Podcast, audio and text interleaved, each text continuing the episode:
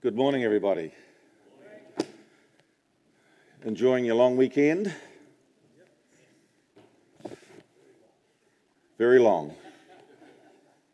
It's good to be with you. I uh, have uh, formerly been the senior pastor at Hamilton Central Baptist. I preached here a few times in earlier days. Been a while though since I've been here. I've been gone, come back. Now I live in Raglan. And um, there are two kinds of people that live in the Waikato. Did you know that? Two kinds. Those that live in Raglan and those who want to live in Raglan. Yeah, there are, really. And uh, it's just uh, wonderful to be able to share some fellowship with you and to open the Word of God together. Um, before I do that, though, um, there is a certain protocol, social protocol, uh, that grandparents know all about. You're not allowed to skite about your children, right? But you are about your grandchildren. So here I go. First slide. It's coming. There they are. There you go.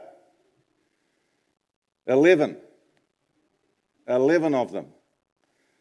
All born in eight years. Yes, they were. In 2016, three of them in one year. Grandchildren are a reward to grandparents for not killing your kids. Yep. How many grandparents attest to that? and they are delightful, aren't they? I mean, you'd want to kind of hug them and kiss all of them, wouldn't you? Well, I would. Eight of them live, two lots of four live, they're all mixed up there, but two lots of four live in spitting distance from my house in Raglan. Their fathers and their mothers are, are very keen surfers. That's why they live in Raglan. And, um, and the oldest one there, with the, with the little guy on, the, on her lap, she's just got up on her own at Manu Bay, which is the main surf break. Very proud of her. She's just 10 years of age. So there you go. How many of you are enjoying grandparenting these days? Oh, look at you. Look at that. Wow, that's a high percentage. How many of you got them kind of close? You can squeeze them and hug them and do all that kind of good stuff. It's nice, isn't it? Well, today we're going to continue in the series that uh, has uh, been underway here for about five weeks the book of Esther. And uh, it's a seven part series entitled God at Work. And uh, God at work when we can't see it, His work, in the grey, through the injustice. Last week, in the moment of decision. This week, to judge the abuser. I think I drew the short straw, to be honest. Um, to protect, next week, to protect the vulnerable, and thereafter to honour the faithful. So, next slide, please. Um, so, the text um, is, uh, I guess, by and large, well known to you. If you've been coming to the series, and many of you will have been reading your Bibles over the many years and familiar with the story. You can certainly go online because all of the uh, sermons are there. But essentially, as you know, there are four main characters in the book of Esther. There's Xerxes, the king, um, and he is the king over a huge realm with 127 provinces stretching from India to Ethiopia. And I actually thought I'd look that up and see what kind of what that might look like. I have a, I've got a couple of these here on the front if you want this. This is the map of the area uh, that he was the king over. It's a huge chunk of the known world at the time, the Persian Empire, it's called.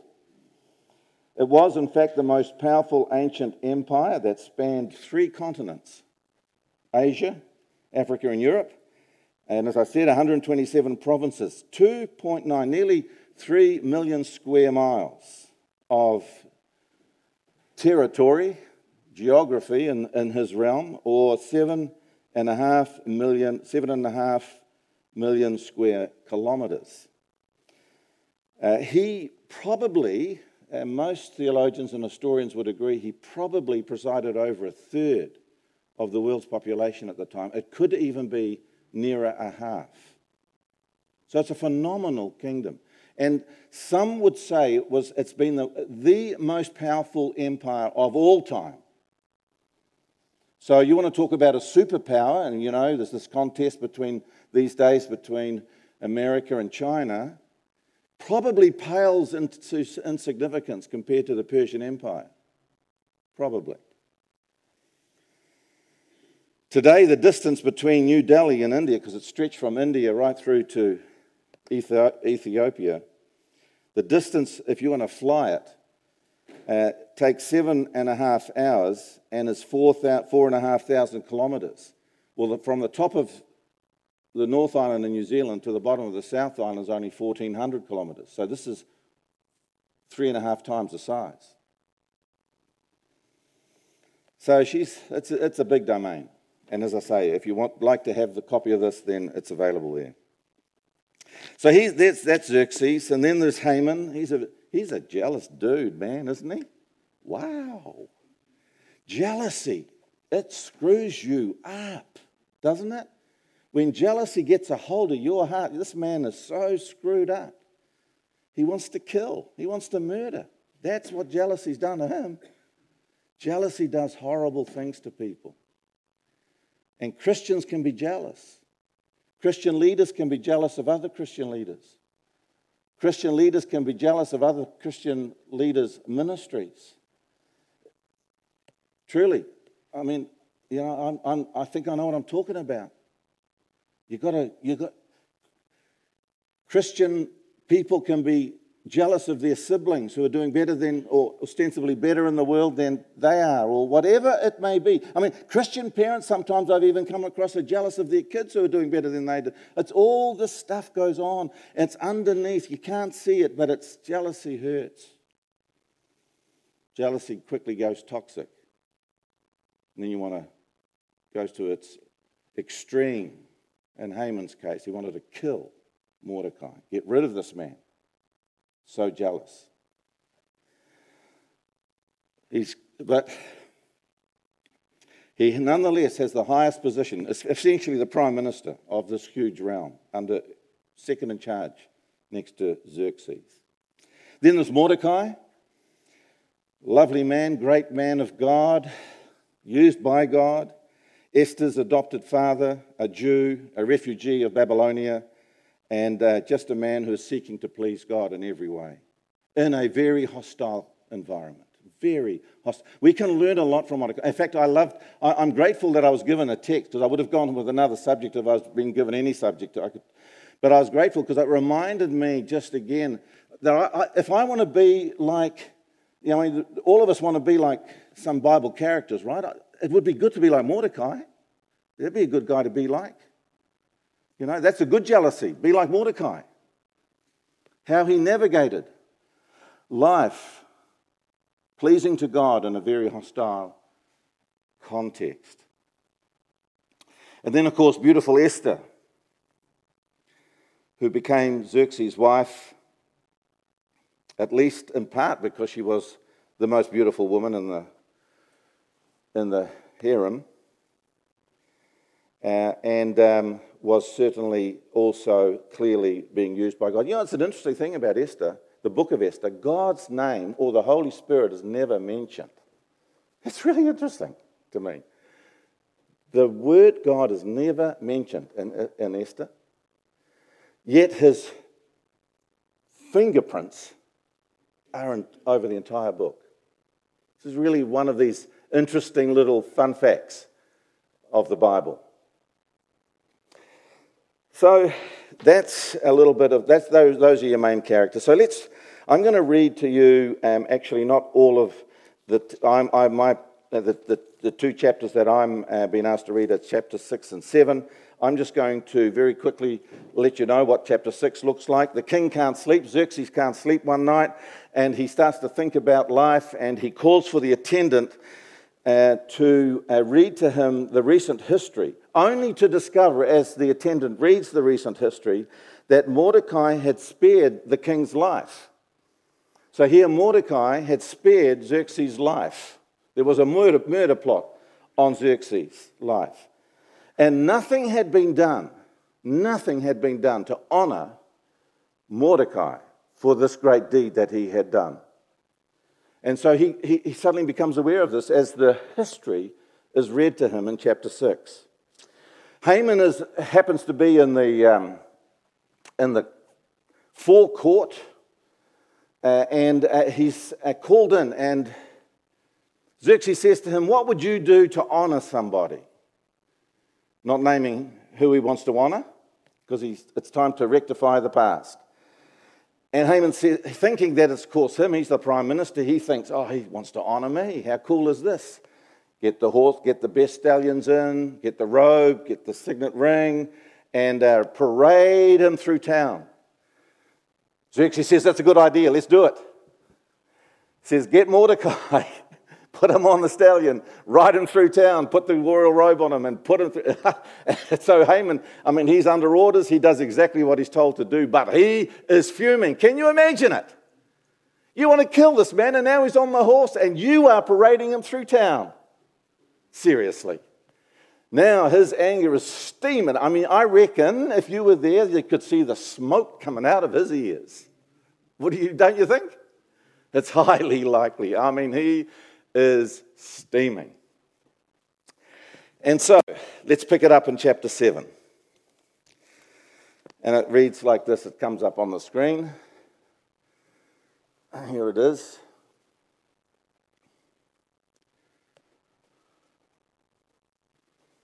Next slide.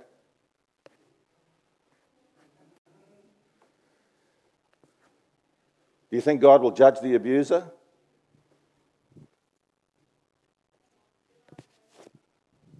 Got stuck. Let me just grab this water here.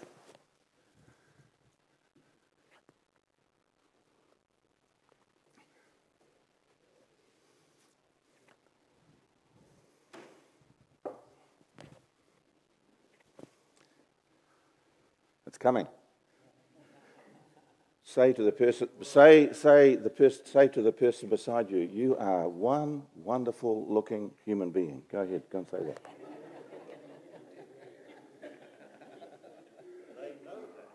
They know that already.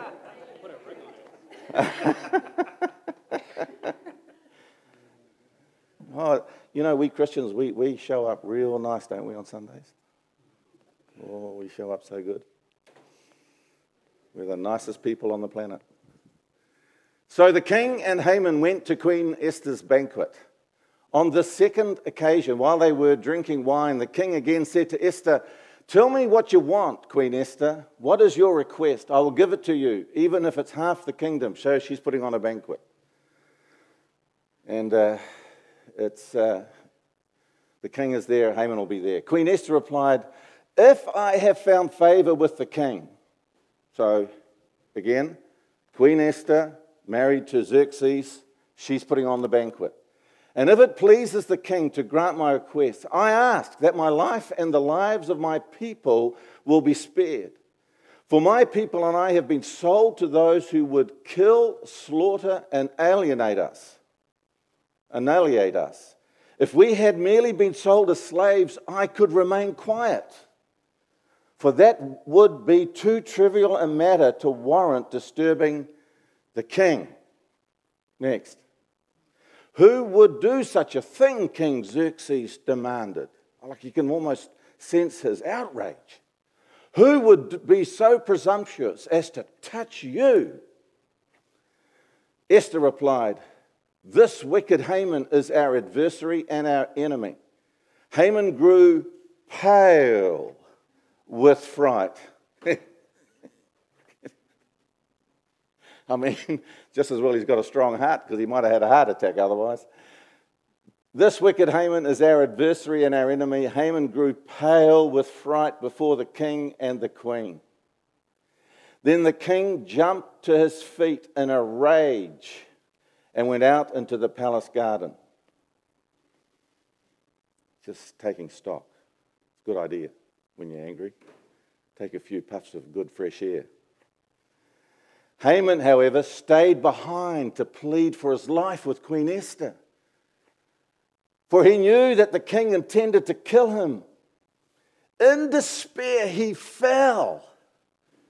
Note this in despair, he fell on the couch, not on the queen, on the couch where Esther was reclining, just as the king was returning from the palace garden. Next slide. Then the king exclaimed, because he just glanced at this little carry on down here, Will he even assault the queen right here in the palace before my very own eyes? And as soon as the king spoke, his attendants covered Haman's face, signaling his doom. They knew exactly what that meant. Then Harbona, one of the king's eunuchs, said, Haman has set up a sharpened pole. You'll read that at the end of chapter 5. Haman has set up a sharpened pole that stands 75 feet tall in his own courtyard. He intended to use it to impale Mordecai, the man who saved the king from assassination. Then impale Haman on it, the king ordered. So they impaled Haman on the pole he had set up for Mordecai, and the king's anger subsided. Let us pray.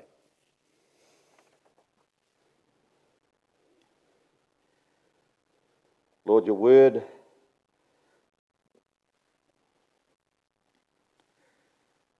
is powerful in its truth We thank you that you yourself said, Lord Jesus, that the truth can set us free. And so may these few moments we spend together diving into this little passage that you'll help us to see truth, your truth. May it set us free. May it uh, help us to live lives, Lord, more pleasing to you in every respect.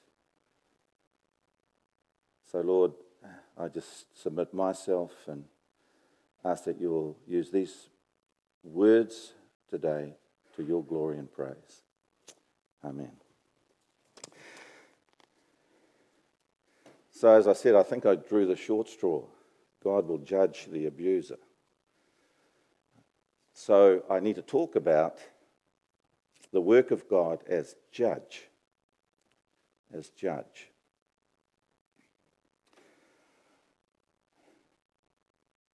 God brought judgment upon Haman. So, even a scant knowledge of the Bible tells us that, God's, that God does judge, and He does judge disobedience, unfaithfulness, and unrighteousness. Therefore, yes, He will judge the abuser. Absolutely. And it kind of works like this God is, there's these two tensions. Well, there's a lot of tensions in Scripture. Truth is always in tension. But God is holy, and we've sung about that. And God is love. And from God's holiness comes his, and I'll, I'll, explain this a little bit more in a moment, comes his justice, which is basically what the, the, the, the record of Scripture is, is the, the principles, the concepts, the commands that he's asking his people to live up to. It's kind of like the benchmark. This is, this is the benchmark that he's asking the Old Testament people of God, the Israelites, to live up to. And then Jesus comes along and he asks us to live up to this benchmark. Sure, reinterpreted by Jesus, but nonetheless still a benchmark. And if we don't, and deliberately don't, and, and I need to stress deliberately don't, then judgment will come. God's judgment will come. So, this is exactly, brothers and sisters, what we see in the opening account of the Bible. It's incredible. Paradise lost is God's judgment. Paradise lost in chapter 3 of Genesis is God's judgment. It's tragic, unbelievably tragic. Um, if you're interested, let me read you a paragraph that's a theological comment, commentary or a theological statement that a theologian or theologians write about this subject. Let me read that to you if you're interested in that, just very quickly. The moral righteousness of God is revealed in his laws. The moral righteousness of God is revealed in his laws and expressed in his judicial acts. God, God's commands and judgments meet perfect standards of justice and his apportioning of punishments and rewards is also perfectly just. Perfectly just. God's justice is impartial. Special praise is his for vindicating the penitent or the repentant and the needy who have no human champions. Ultimately, all God's ways will be seen as just and equitable. All his ways. Now, this concept of God as judge, to be frank, is not an easy idea for us, uh, especially in a day that emphasizes, and, and that's the kind of day we do live in his love and mercy and grace. And we should emphasize it, by the way. It's, it's, it's, it's right that we should. To think of God as a presiding judge is hard. It's kind of smacks up against our kind of sensibilities. As a presiding judge, you know, they, judges issue penalties and punishments and they condemn people to a life separated from normal life. It's a tough pill to swallow, frankly. Not to say anything about the concept of hell. It's a tough pill to swallow. Especially in a day where people are so hooked into happiness psychology and comfort. And don't disturb my comfort and don't disturb my happiness and da da da, you know it. It's hard. I confess it's hard for me. But the Bible is the Bible and the truth is the truth. And God is holy. And out of his holiness comes this aspect of his ministry, his work. So, how, let me, I, what I've done is come at this with a phrase. It's 10 words in Genesis that have helped me hugely over the years to kind of try and understand God as judge. It's these famous words. Next slide, please. Shall not the judge of all the earth do right? Now, talk to me. Where do we find that phrase? What's the context?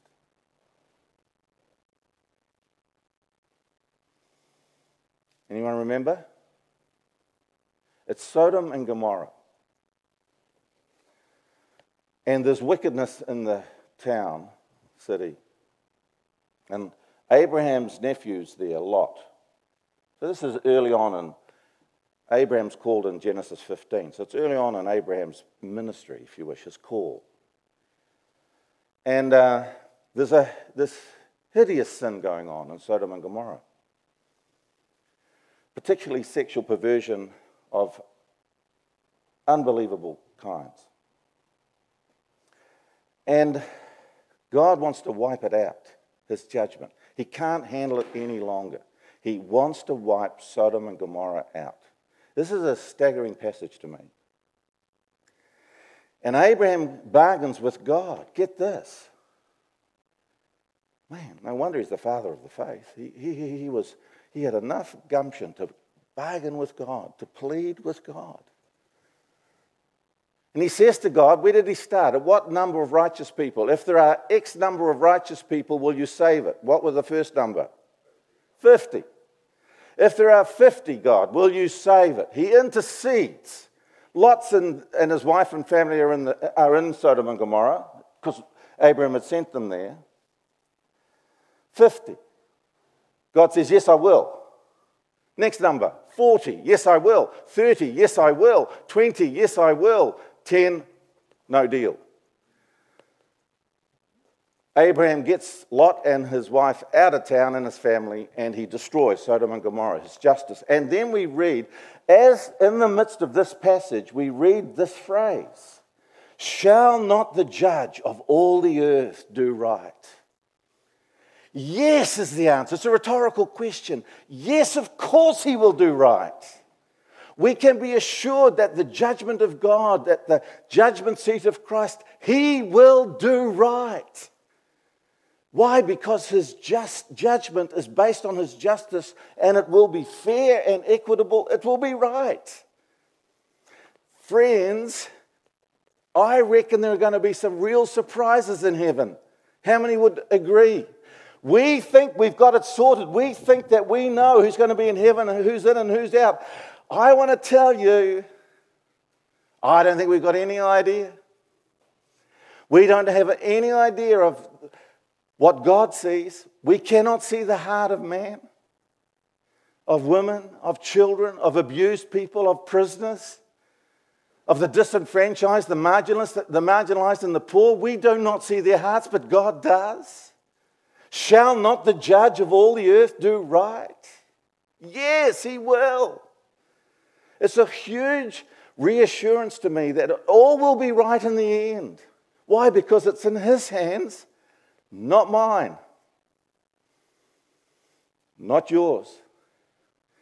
Conservative evangelical brothers and sisters, we need to be so, and I, I'm one of you, we need to be so careful that we do not presume to be in God's place and judge this person and that person and the next person, including hardened prisoners.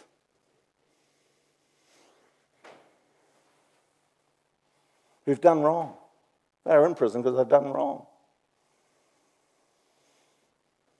You know, most prisoners, when it comes to Mother's Day, write a card to mother. Thousands of cards sent from prisons in New Zealand. When it comes to Father's Day, next to no cards.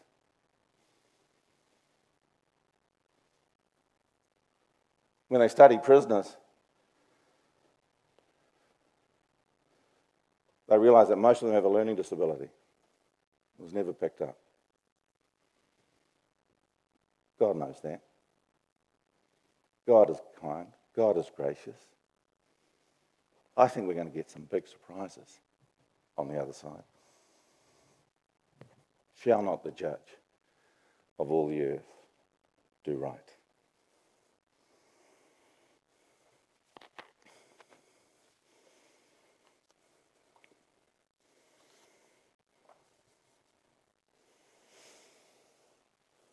So, in this very brief first half of my talk, we've established that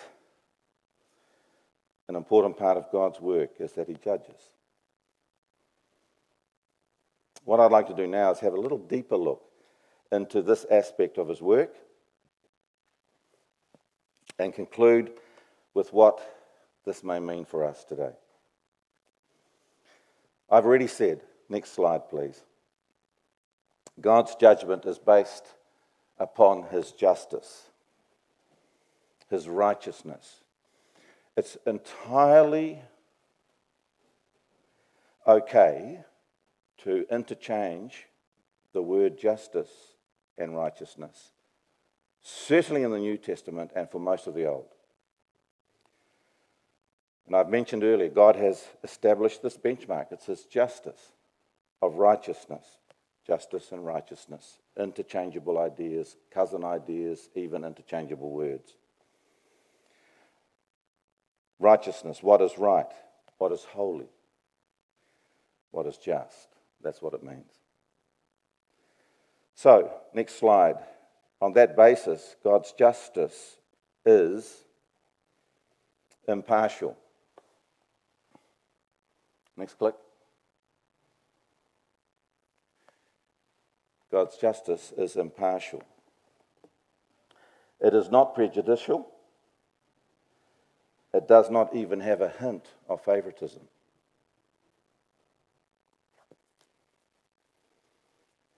Not even a hint. That's why I think there are going to be some surprises in heaven. Because I think over the centuries, some Christians have thought they are favoured ones. Well, God's judgment has no favoritism, it's impartial.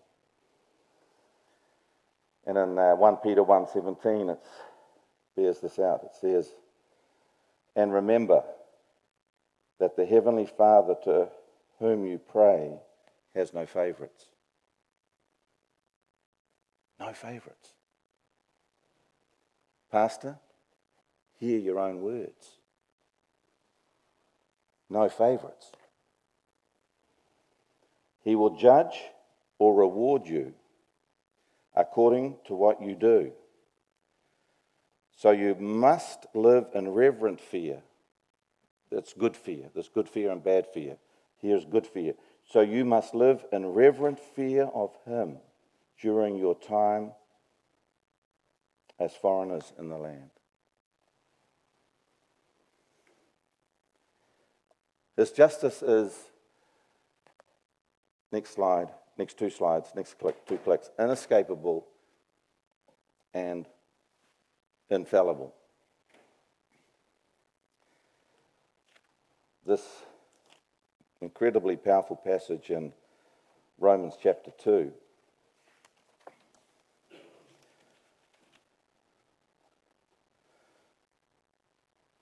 reminds us that God will never make a mistake and that the judge of all the earth will do right at the end of time. His judgment, his justice is impartial, it's inescapable, and it's infallible. So, this chapter 2, of the opening verses, you may think you can condemn such people of Romans chapter 1. Again, a description of hideous sin. So he's talking to the church, he's talking to Christian people. You may think you can condemn such people, but you are just as bad, and you have no excuse. When you say they are wicked and should be punished, you are condemning yourself. And I'm thinking, my God, easy, easy. I never intended that. Easy up. But he knows our hearts.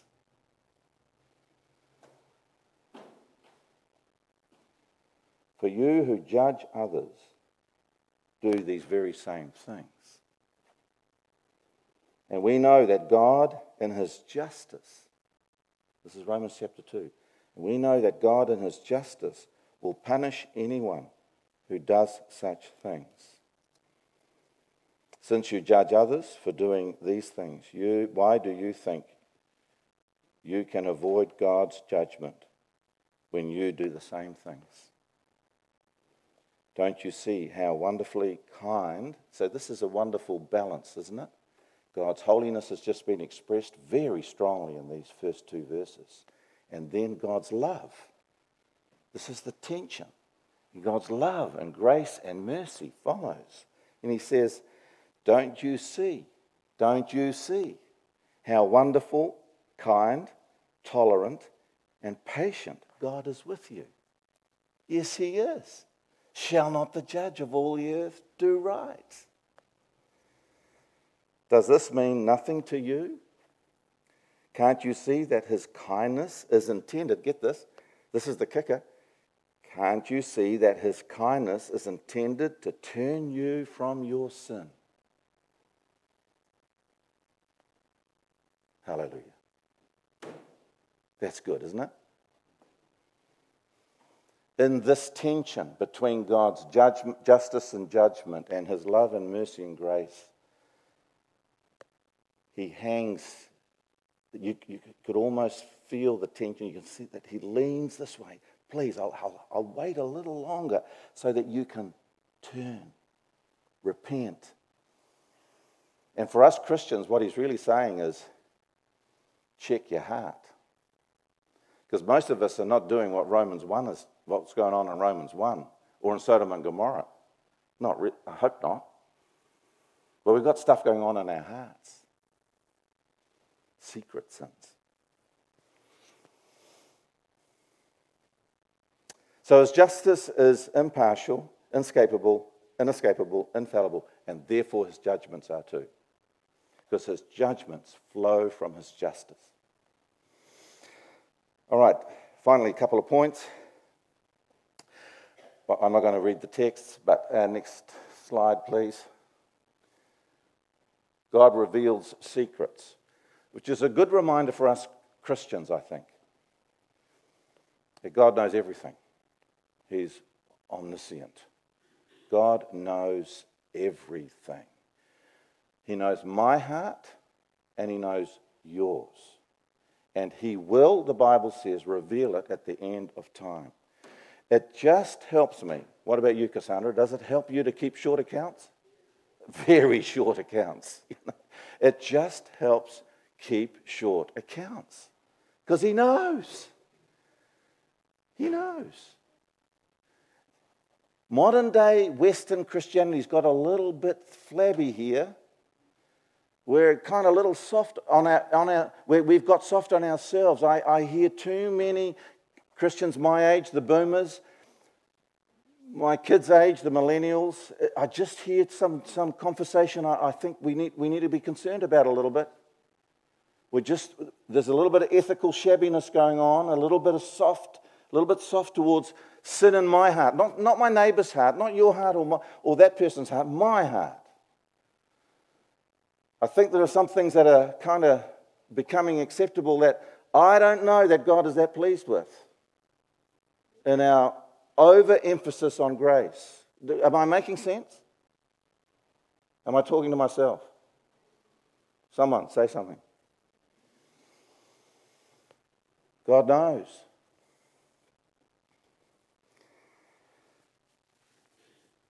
And then, of course, we know that Christians will be judged at the end of the age. Uh, Matthew 25, that famous passage of the sheep and the goats. We will be judged. And I think the companion, perhaps the companion text for us today is Esther 6, the companion text to Esther 6 and 7 is this one Matthew 25, 31, 46, the sheep and the goats. It's just a great reminder of what God gives an insight into God's if you wish, benchmark. So, what might this mean for us? Finally, last, last slide. What might this mean for us today, tomorrow morning, Wednesday afternoon, Saturday night? Three things that I've just quickly identify. Three things. Put them all up, please. Click, click, click. Yep, we need to clean up our own life.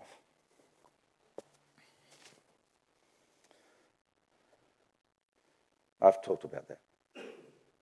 Keep short accounts. Catholic community do some things really well, and one of them is confession. Confess your sins. It's, the Protestant tradition isn't strong on that at all. But it was in Jesus' day. And when James wrote what he wrote in, in James chapter 5, it was definitely present. People confessed their sins one to another. It was part of every, that was kind of, not everyday, but it was, it was common.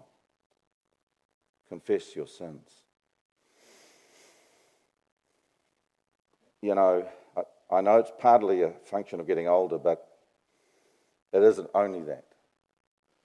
It's really part of our spiritual disciplines as, as Protestant Christians is to sit quietly and ask, pray the prayer that David prayed Search me, O God, and know my heart, and see if there be any wicked way in me.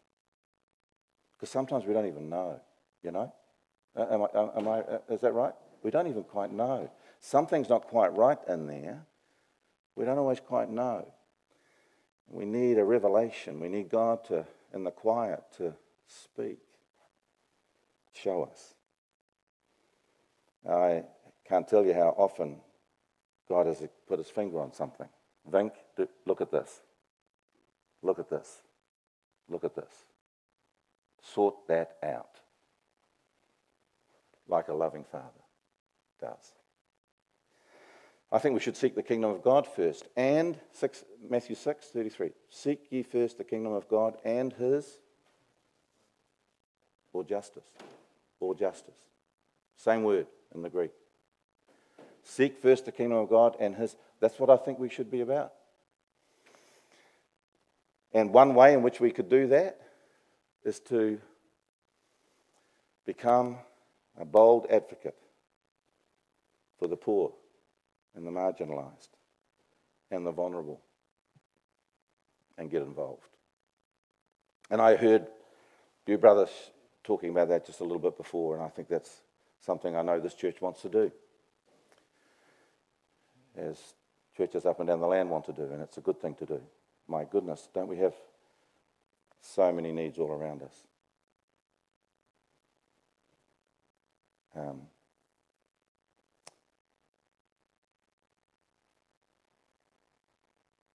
I've been, you know, I'm a grandfather. I've lived in New Zealand for a fair long time. I've never known in my lifetime, friends, a housing crisis like we have at the moment. Never. And I've been in the property market a long, long time as a trader.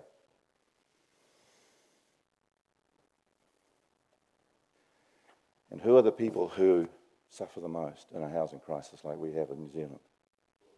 The poor, the marginalised, the dispossessed. And I, I don't know how to fix it. But I'm a blogger these days, and one of the things I blogged recently was to pastors. I blog to 500 pastors every week, and I say one of the things we could do is turn some of our car park space into housing. We could. Imagine 3,000 churches in New Zealand who, who uh, take a wee corner off their car park and put some housing, social housing there. How awesome would that be? And we walk, we have to walk a little further to the front door.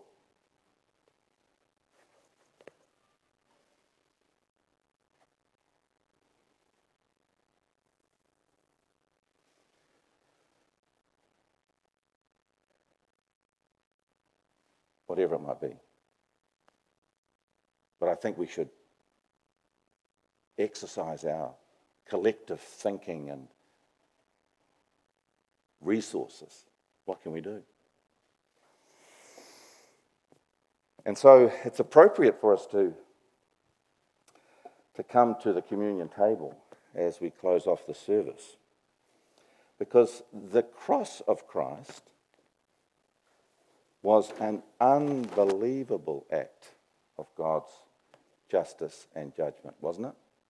On, this, on the devil, he judged the devil and sin, the problem of sin. And this table reminds us that because he did that, we can come and we can find, we can have our sins forgiven and we can reconnect to his fatherhood and to his family. No longer strangers, but adopted sons and daughters. How wonderful is this? So, as we share in these concluding moments,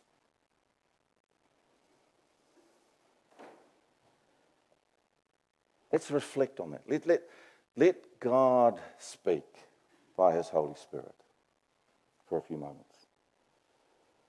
On the night in which our Lord was betrayed, he, he simply took bread and he broke it.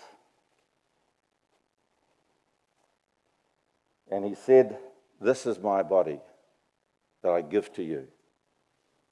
Eat this, and every time you do, remember me.